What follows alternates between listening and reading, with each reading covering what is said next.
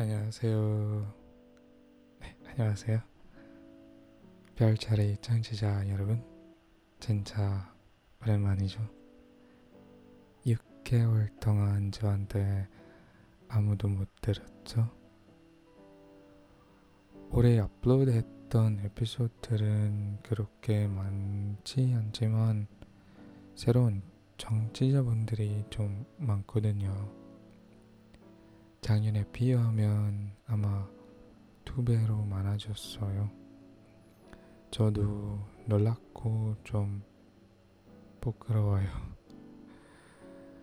아무튼 처음부터 듣고 계신 분들과 새로운 청취자분들한테도 네, 안녕하시고 환영합니다.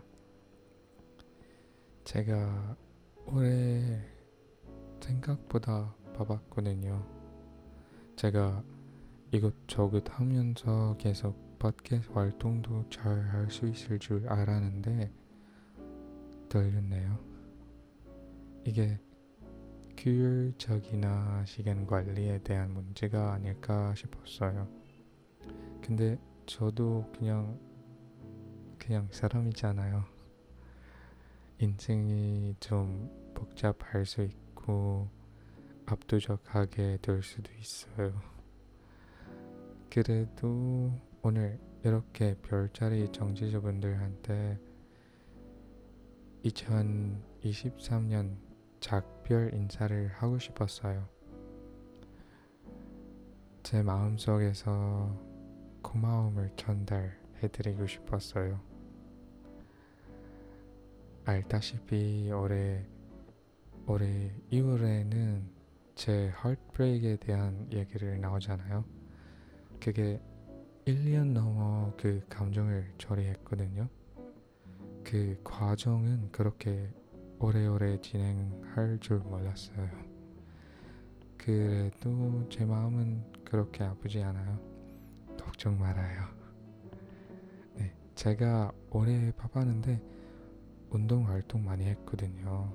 스파르탄 공기도 해봤고 어, 세계 공기에 참석했고 성공했어요. 자기 PR도 개인 기록도 뛰어넘었어요.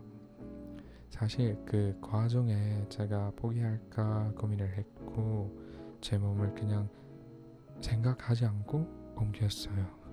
그까지는요. 그 위에는 배우 수업도 다녔어요.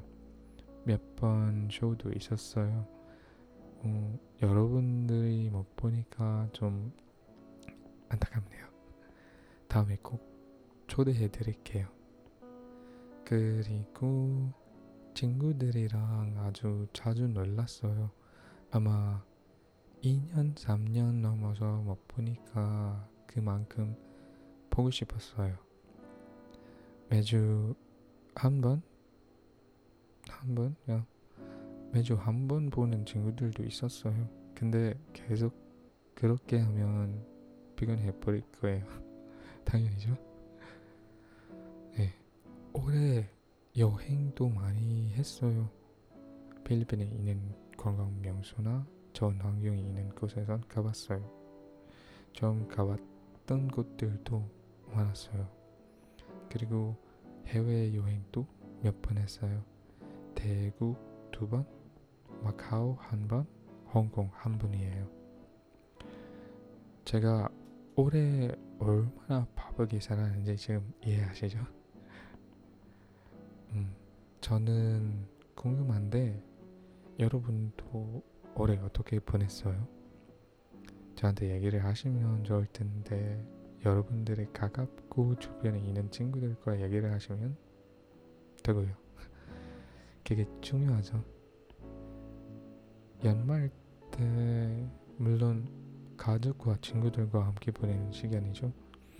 저는 시간 되면 같이 반응하는 게 좋다고 생각해요. 제가 가족이랑 친구들과 꼭 할게요. 여러분도 하세요. 어, 네, 연말이라 여러분도 바쁘실 텐데 제 인사를 여기까지 마무리할게요. 연말 잘 보내시고 내년에 또 다시 만나요.